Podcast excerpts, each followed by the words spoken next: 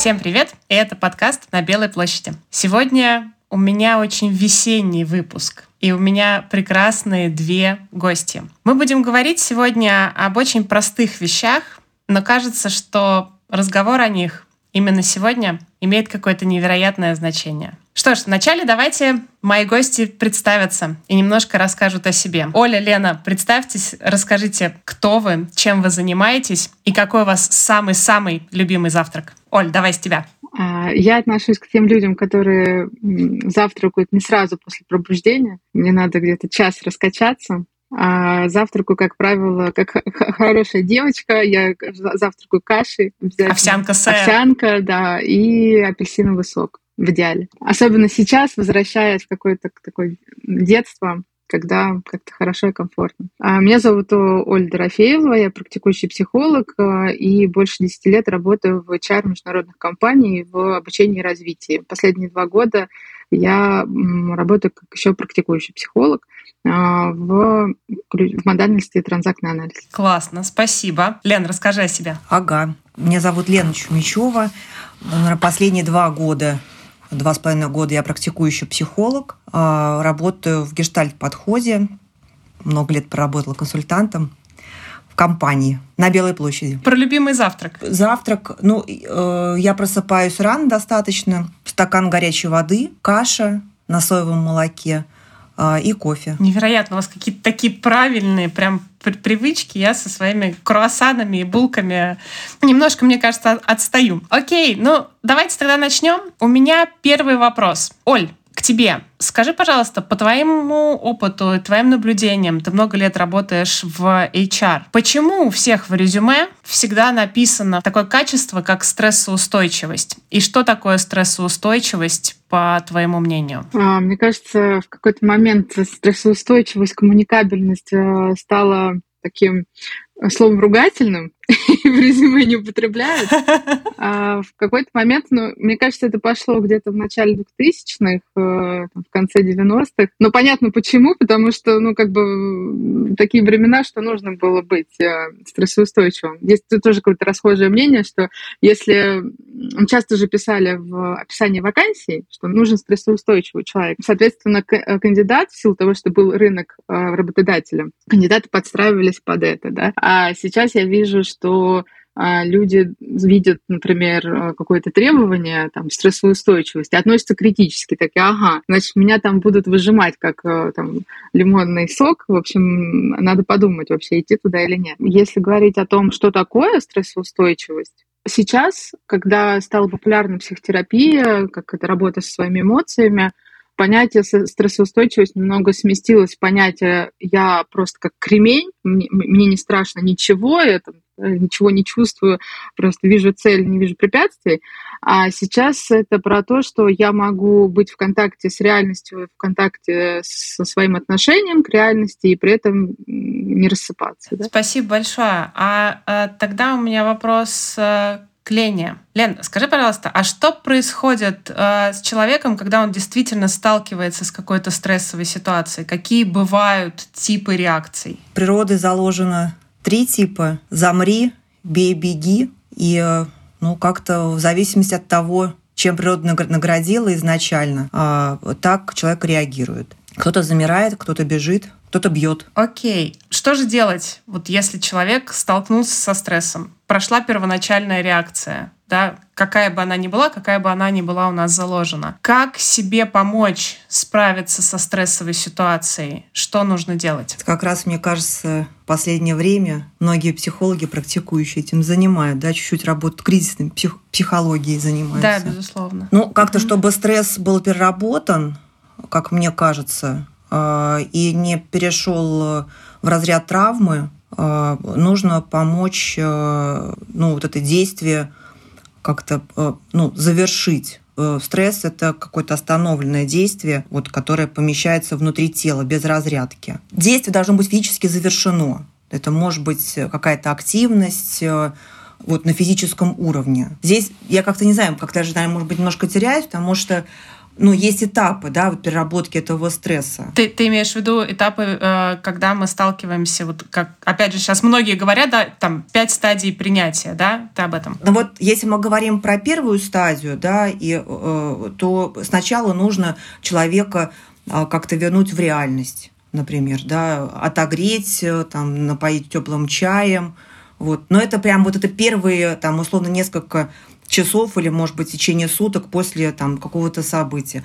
А дальше мы говорим уже про вот эти пять этапов. Но это уже дальнейшая работа. Ты, ты имеешь в виду это то, что э, отрицание, торг, э, я могу буду... Отрицание, торг, э, принятие. Да, я недавно освежала это как раз. Да, это стадии по Кублерос, стадии принятия. Да, да, да. Ну, она говорила про смертельные заболевания, но потом мы решили, что это вообще на все изменения можно да, распространить. Все начинается с шока, потом идет торг, а кто-то говорит еще фрустрация, депрессия, да, да, на дне этой колбы, так скажем дальше выходит уже в как раз торг вот после депрессии и принятие. Ну и, соответственно, эти стадии могут прыгать совершенно не, не точно, что это идет вот прям вот так, вот так по да, э, кривой нормальным распределением. Мне кажется, очень важный момент как раз о том, что э, то, что ты, Оль, сейчас сказала, что эти стадии, они могут повторяться, могут меняться как-то местами. Нету какого-то четкого алгоритма, что я почувствую вот это, потом вот это, вот это, вот это, а потом у меня наступит принятие. То есть на самом деле в эту петлю мы съезжаем, проезжаем, катаемся по ней какое-то время, и потом действительно выходим на, на стадию э, на стадию принятия того, что с нами происходит. Э, с точки зрения, э, наверное, вот про, про отогреть человека, да, вот справиться с первым шоком. А я слышала про такую методику, как э, граундинг. Я не знаю, слышали вы или нет, я про нее прочитала. Заземление? А, заземление, да, да, да. Эта методика обычно подходит при панических атаках, да, то есть когда очень сильный стресс, когда мы с ним сталкиваемся, но в целом она помогает и успокоиться. Я слышала два простых варианта. Один — это сесть на стул, поставить ноги на пол и подышать, почувствовать, какой пол холодный, какой стул там мягкий, не знаю, какой воздух, может быть, он чем-то пахнет, еще что-то. А еще прочитала про э, технику, которая говорит, что надо найти вокруг пять вещей, которые ты можешь увидеть, четыре вещи, которые ты можешь потрогать, три, которые ты можешь можешь услышать, две понюхать и одну почувствовать на вкус. А получается, что нашему мозгу нужно какое-то действие, чтобы справиться со стрессом, чтобы вот выйти из этого стрессового состояния.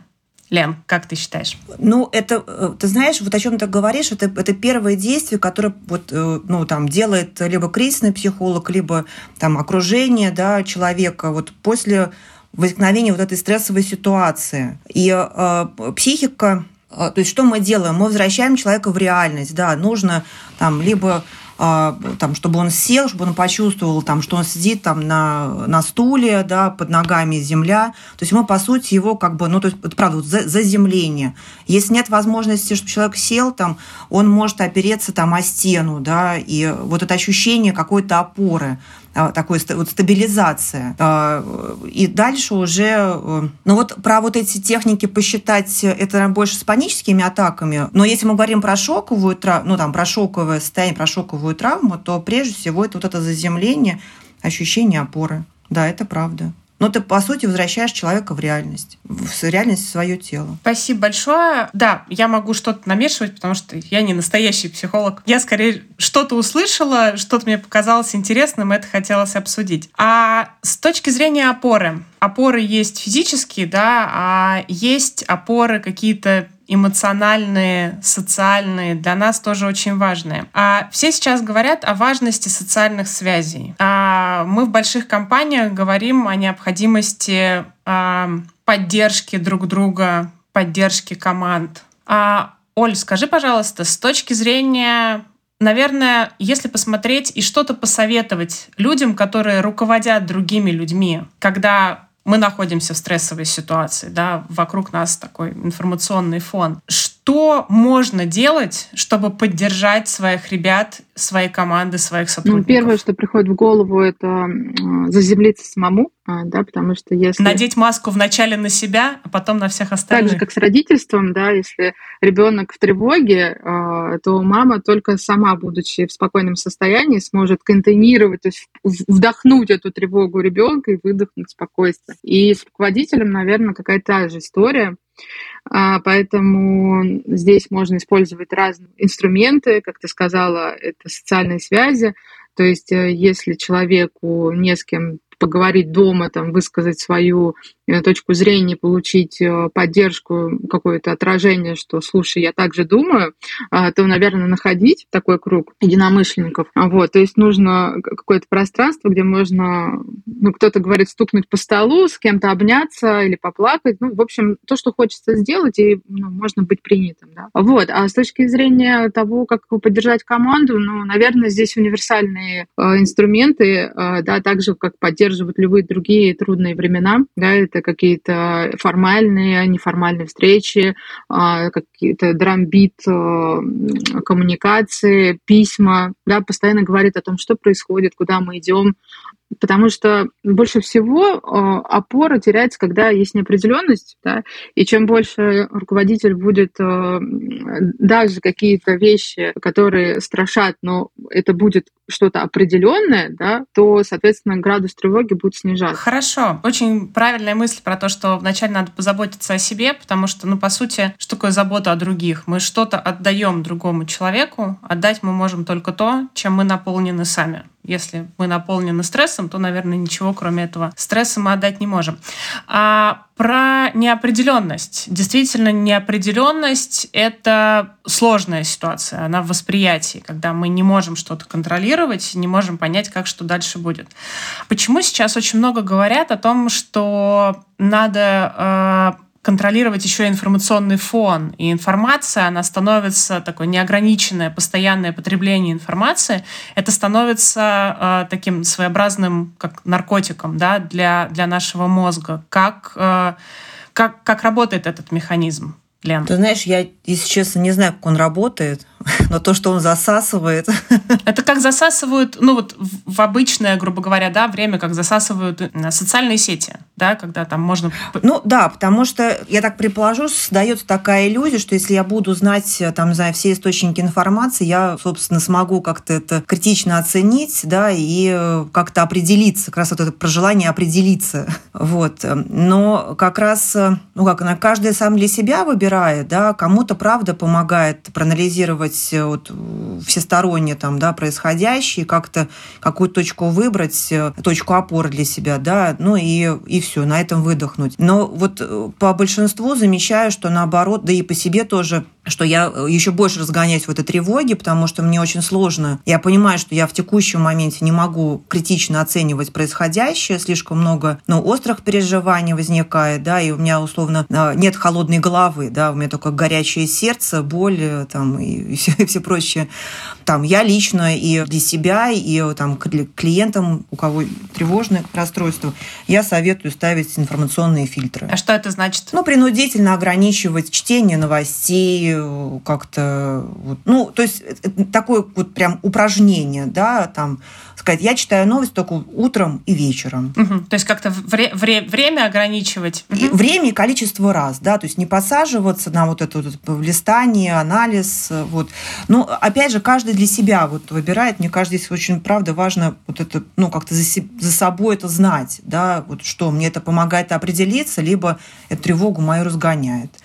Вот. И как-то сейчас вот эта бережность к себе, мне кажется, она предельно важна. Абсолютно с тобой согласна. А, информационный фон, он на всех действует по-разному. Вот это на самом деле очень важная мысль, что не всегда помогает все знать. Хотя есть э, прекрасная фраза не помню, кому принадлежит, о том, что владеющий информацией владеет миром. Вот. Сейчас скорее публикующий информацией владеет миром.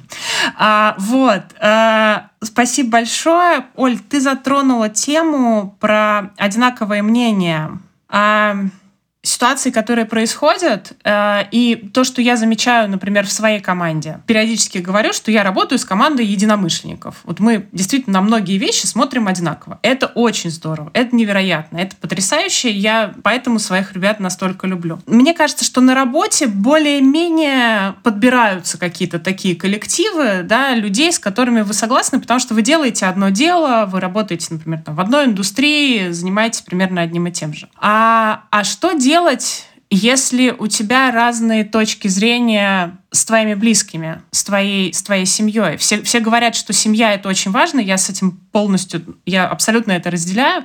Но что делать, если внутри семьи нет какого-то единого взгляда и согласия по поводу каких бы то ни было происходящих вокруг или внутри событий?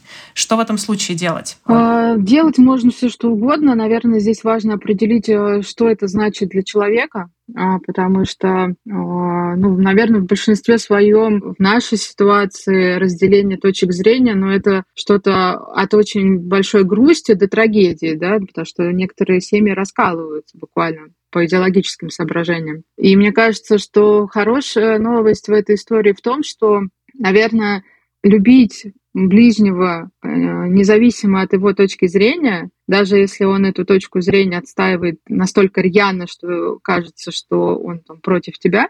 И вот в этом в этом процессе а, испытывать э, к человеку теплые чувства любви, да, что ну, как бы он мне дорог, близок, но у нас разные точки зрения. Это такой духовный рост, на мой взгляд. Это даже не о психологии, а о духовность больше. Да? Мы проходим вот это духовное развитие. И мы, мы, с Лен, мы с Леной активно соглашаемся с Олей, киваем. В подкасте этого не видно. Да, да, да. Да, расшифровка кивает, да, ведущий кивает. И мне кажется, что это может стать опорой, что не обязательно быть э, с близкими в хороших отношениях, только если единая точка зрения на то, как развивается этот мир, что происходит. Это про, про фразу, которая тоже мне очень понравилась. Нужно попытаться найти внутри себя то место, из которого ты можешь любить того человека, с которым ты разговариваешь. Mm-hmm. Мне она очень понравилась. Лена, а ты что скажешь? Кто-то из моих коллег старших сказал, э, ну, времена как-то или события проходят, э, а те люди, которые с вами были до этих времен, они останутся после. И э, вот как-то, правда, эта фраза, э, вот ты о чем ты говоришь, Марин, да, найти место, правда, вот где-то в своей душе, в уголочке, где ты сможешь, ну, как-то, ну, присоединиться, хотя бы попробовать понять, про что человек, не что он тебе говорит, а как-то что остается за этим фоном, да, за, за его словами, потому что, ну, как-то очень часто в такой вот риторике как нам кажется, агрессивный, да, прячется, ну, какое-то такое, знаю, переживание родительское сильное, да, я за тебя боюсь, там, да, вот ты уедешь, э, вот что с тобой будет, да. События, как ты правильно говоришь, да, они проходят, исторически они, они могут длиться очень много, но они правда проходят. И тоже прочитала э, про то, что самое страшное — это когда э, событие прошло, близкий тебе человек остался, и вот он, дай бог, он вот живой, здоровый, он ходит по земле, но то место в твоем сердце, где он был, оно пусто теперь. И поэтому, наверное, сейчас многие как раз говорят о необходимости, о важности семьи, отношений, социальных связей, дружбы, чтобы люди, а, абсолютно, Лен, с тобой согласна, и Оль, с тобой согласна, тоже твоя мысль про то, что люди могут иметь разное мнение, это нормально, но мы любим их не за их мнение. И, наверное, это важно, важно особенно важно сейчас помнить. Спасибо большое. А теперь, наверное, про э, вот такой сложный момент и с, тоже про близких, немного возвращаясь к вот этой вот петле принятия того всего, что может происходить. Она называется, по-моему, петля э, стадии принятия неизбежного. Она была вначале про стадии принятия горя, утраты, потом неизбежная просто стадия. И если мы говорим про депрессию, вот такой сложный э, сложная достаточно тематика. А первый, наверное, вопрос, а чем депрессия отличается от плохого настроения? Вот как, как эту границу увидеть? Ну, у депрессии, как у заболевания, есть э, там определенные критерии, да, которые, вот, по которым диагностируют, если диагноз ставить.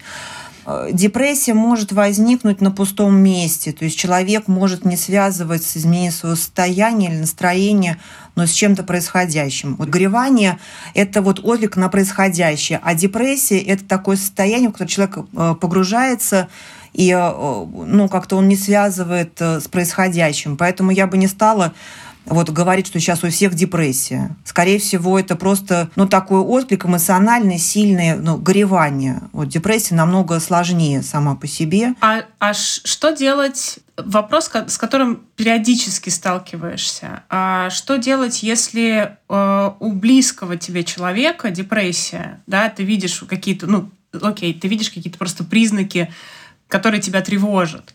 Вообще, можно ли советовать или как-то подталкивать к терапии людей? Правильно ли это? Я имею в виду к, к психотерапии. Ну, это обязательно, я бы сказала. Я, ну, здесь даже не психотерапия, а если это депрессия, депрессия а, а, как бы не, не, не лечится добрым словом да, она, она лечится антидепрессантами, лекарствами.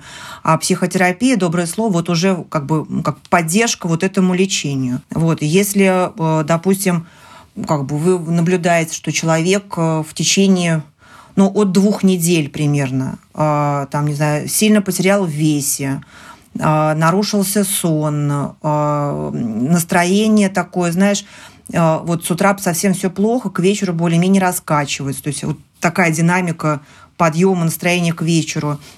Совсем ничего не радует, да, вот прям абсолютная ну вот радость ушла, uh-huh. вот, ну вот, ну какие-то такие вот эти критерии, да, аппетит, да, вот исчезает, не знаю, что там еще, что-то забыла, а, вот то, что привычно раньше радовало, перестало радовать, да, вот если это все как бы в динамике э, наблюдается больше, чем там две недели, нужно сразу идти к психо, э, ну либо к психиатру, э, либо к психотерапевту, который выписывает, ну и диагностирует расстройство. Угу. И депрессия это очень серьезное заболевание, оно, в общем, как-то я советую не экспериментировать. Не тянуть, не заниматься самолечением и не экспериментировать. Да, никакими советами здесь, в общем, ничем человеку не поможешь. Ему правда тяжело. Это очень тяжелое состояние.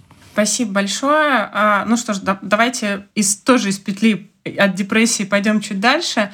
Давайте поговорим о том, что можно сделать, чтобы в депрессию, как это, или вот или долгое горевание, да, а, попытаться каким-то образом себя, близких, может быть, оттуда вытащить, Какие, что можно предпринять, чтобы в текущей ситуации, в которой мы все сейчас живем, или в любой другой ситуации, стрессовой, внешней ситуации, а чтобы стало получше и полегче? Какими шагами нужно двигаться? Что можно делать, Оль, на твоем опыте? А, ты знаешь, на моем опыте я знаю, что мои коллеги, как правило, это те люди, которые а, хотят прям быстро, эффективно пройти все этапы и просто не застревать.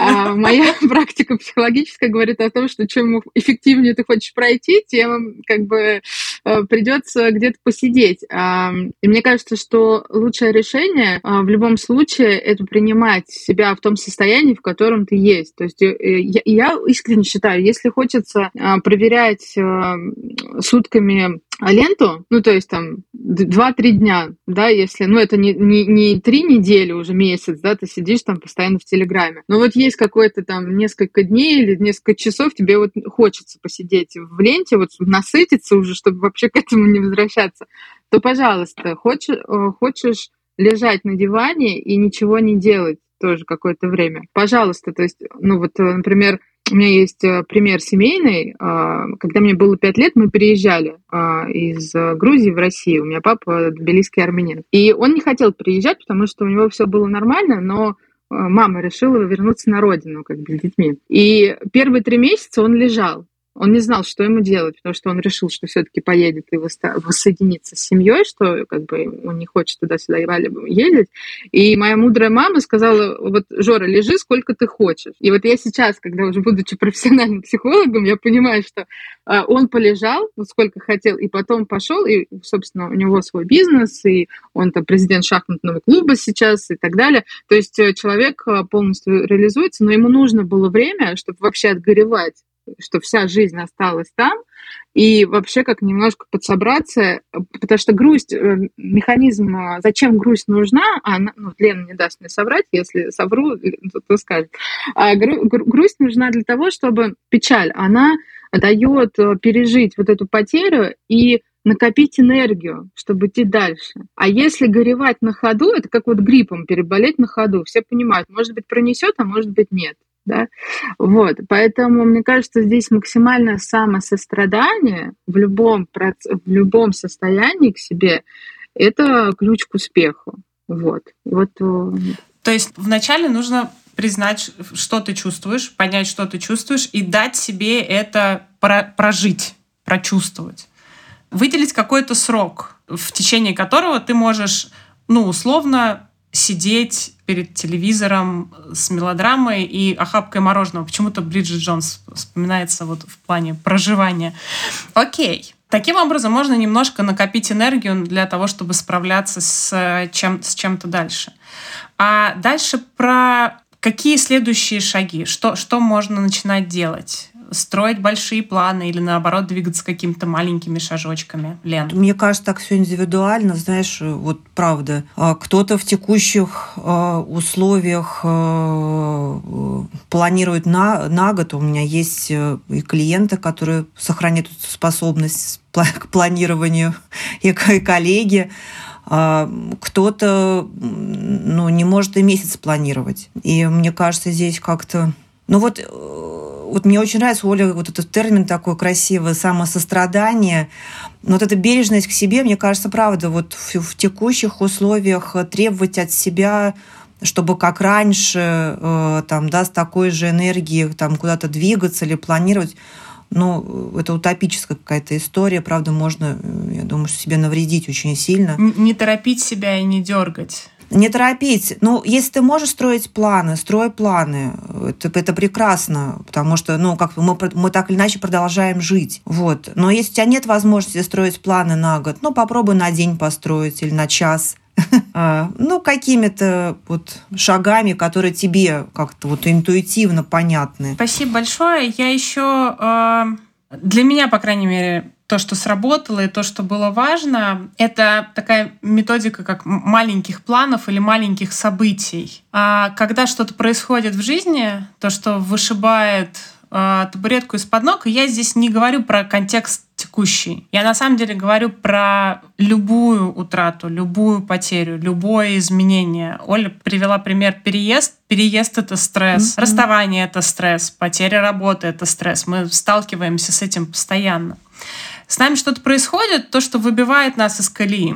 У нас были какие-то планы, у нас были какие-то действия, а, а, а потом мы вдруг перестали вот это все видеть дальше, мы куда-то сдвинулись. Мне в какой-то мере помогло вспомнить про маленькие планы. Маленькие планы — это купить чайник, это съездить с ребенком на занятия. А, не знаю, для девочек актуально сделать маникюр. А, это какие-то мелочи, правда, которые составляют тоже нашу жизнь, и которые, когда ты начинаешь делать, как будто шестеренки начинают потихонечку, со скрипом ворочаться, возвращая тебя вот на, на эту колею. Мне кажется, нам всем надо помнить про вот эти маленькие дела, которые составляют, в общем-то, тоже нашу жизнь. Особенно это проще, когда есть, э, наверное, когда есть дети, потому что дети состоят из миллиона, миллиона миллиарда маленьких дел, которые надо mm-hmm. каждый день, каждый день делать с ними. Окей. Тогда у меня есть еще вопрос про какие-то, возможно, практики, лайфхаки, э,